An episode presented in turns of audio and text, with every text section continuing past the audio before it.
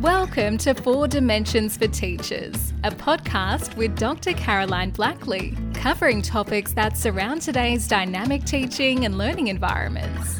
Ignite your curiosity, engage your passion for discourse, and encourage others to join us in these robust conversations, all to strengthen our community of practice. No need to put your hand up. Just tune in as we laugh, cry, challenge each other, and aim high to continue to be the best teachers we can. Welcome back to another episode of 4D. One of the things that we talk about with Four Dimensions is how we set up in that Dimension 1 expectations. And the second is Dimension 2 with the interactions around reinforcement. Now, for those of you that have tuned in multiple times, you know that we aren't about the whole world of positivity. Don't get us wrong, being positive is a much nicer environment to be working in. But for those of you that sit on the other end of the scale and you think you're not a positive Pollyanna, good news for you. Four Dimensions is about how we create meaningful interactions with those around us. And when we apply that to the classroom and we apply that to our teaching and learning environment, with Dimension 1 and 2, we are looking at how do we set up those opportunities for interactions. Because the more interactions you have around curriculum, the less chance there are for interactions around behaviour management.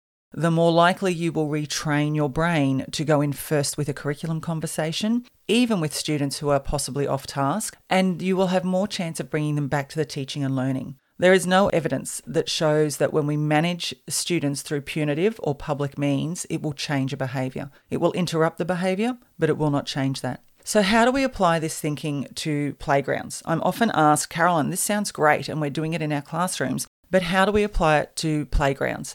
Guys, quite honestly, exactly the same way. And the first thing it comes down to is active participation and not from the students. I'm not talking about active participation. We certainly want that in our teaching and learning environments, but I'm talking about active participation of the teacher themselves. Are you actively looking around the environment in which you work? Are you actively engaging with students around the curriculum you want? And if you're on playground duty, see that as the curriculum. The curriculum we want, and most of my schools I work in are positive behaviour for support or positive behaviour for learning. And we have expectations, we have a matrix around what we expect student behaviours to be in the playground. You know what? That matrix is for us as well. It is our school, we are a part of that community. So, how do you demonstrate, how do you model active participation from yourself when you're in the playground setting. The first for me is, as I've said, actively looking around, knowing what's going on in the area. Not standing right on the zone or the boundary of your playground area, chit chatting to the teacher in the next zone while you look over your shoulder and look as though you are actively participating. Quite honestly, guys, this is BS. It's not cool, and it is where a lot of disruption then comes back into the classroom. So lift our game when we are on duty, be actively moving, actively engaging, and interacting with the students with whom we are supervising. This will reduce, will not eliminate, but it will reduce the number of students who are doing things they shouldn't. The second is when we are moving around our area, these are opportunities because just like a classroom, it was almost a challenge for me. I never left an area in which I monitored or was supervising for playground duty in a messy state. And that includes if I came to it and it was already messy. Gone are the days where we talk about that, quite honestly, it was like this when I got here. Someone else hasn't done it. Why should I? You know what? My school, my areas, my integrity as a teacher. This is active participation. So, when we're out in the playground, do we pick up bits of rubbish? Do we model to students our expectations? Do we step in with a green footprint on what we are looking for and talk to students? Do we find opportunities in which to talk to students about who they are, what they're doing, how their school day is going? Or do we just stand in one spot and do swivel neck, which I see over and over again, and think that our presence is enough? Active participation is about exactly that participating actively in the area of engagement. So think about in your playgrounds and obviously in your classroom how do you actively engage with the students in which you are working with and around? How do you set those expectations? How do you walk in with students who are meeting those expectations and that green footprint of recognition? The purpose of recognition, this is not praise, and I get sick oh, I'm not going to praise them. You know what? Don't care. Don't praise them. This is about wanting and seeing repeated behaviours, which is if I see a student picking up some rubbish, I'm damn well going to go in with an interaction and say, buddy, great job. Look at you keeping our school clean. How do you come back to the expectations with clarity? How do you set them, restate them?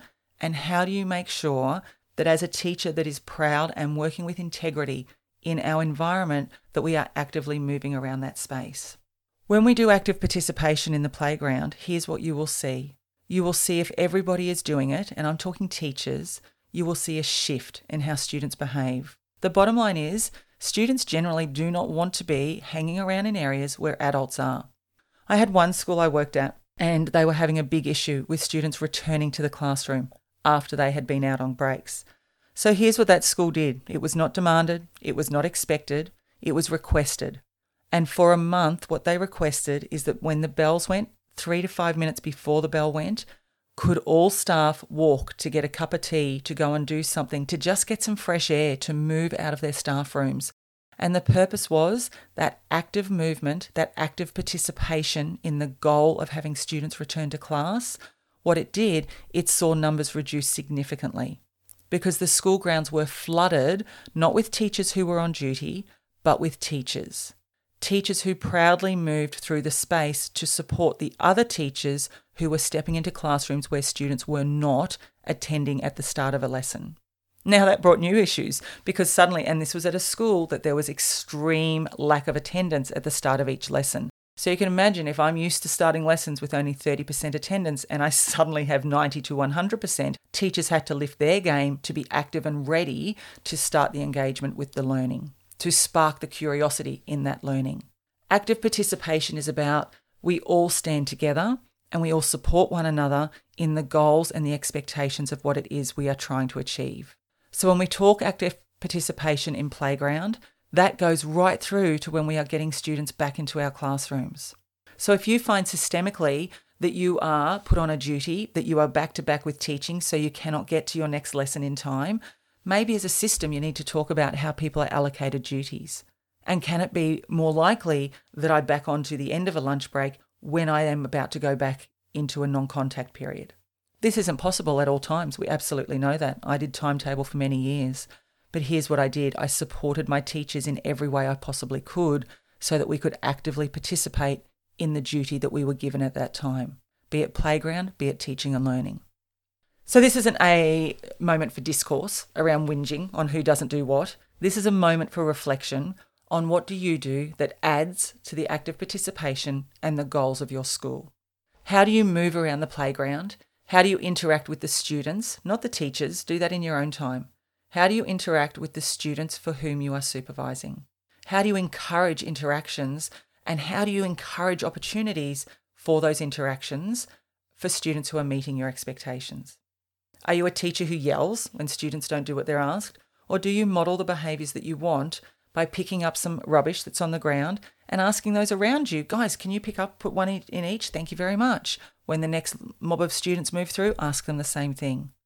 Are you proud of the way that you have left your area of supervision at the end of each day?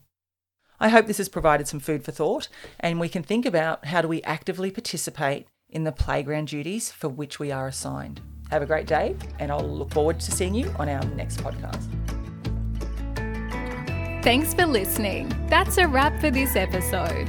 If you enjoyed the podcast, please leave a review and visit carolineblackley.com and join our growing community of international educators.